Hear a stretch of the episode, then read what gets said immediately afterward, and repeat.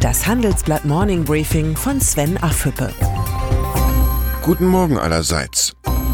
Die Aufgabenbeschreibung des Bundespräsidenten sieht nicht vor, dass sich das Staatsoberhaupt zu tagesaktuellen Themen äußert, außer es ist Gefahr im Verzuge für das Land, für die Demokratie.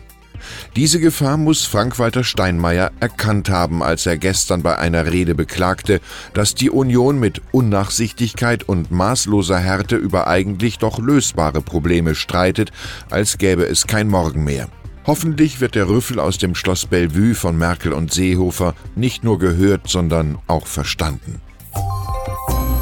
Steinmeiers Mahnung hat zumindest Eindruck auf die Duellanten gemacht. Vor dem Treffen des Koalitionsausschusses bezeichneten beide Seiten die gemeinsame Fraktion von CDU und CSU als Schicksalsgemeinschaft. Mit der Feststellung ist der Streit in der Asylfrage zwar nicht geklärt, aber ein Auseinanderbrechen der Koalition erscheint weniger wahrscheinlich. Allerdings ist die Halbwertzeit politischer Äußerungen zur Asylfrage so gering, dass man auf die Zukunft der Großen Koalition besser keine Wette abschließen sollte.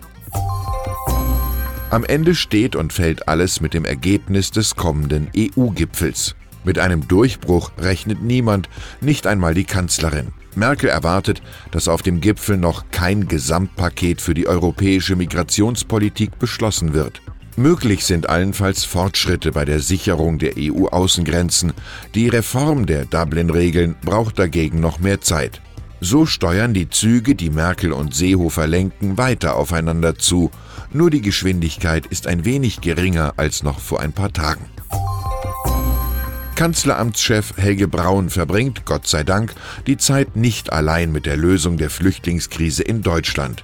Im Interview mit dem Handelsblatt erklärt Braun, der zugleich Digitalkoordinator der Bundesregierung ist, wie die Digitalisierung zum neuen Wirtschaftswunder für Deutschland werden kann. Gut zu wissen, dass noch einige Verantwortliche in der Großen Koalition den Blick in die Zukunft richten und Visionen entwickeln. Pflichtlektüre für alle Mutigen.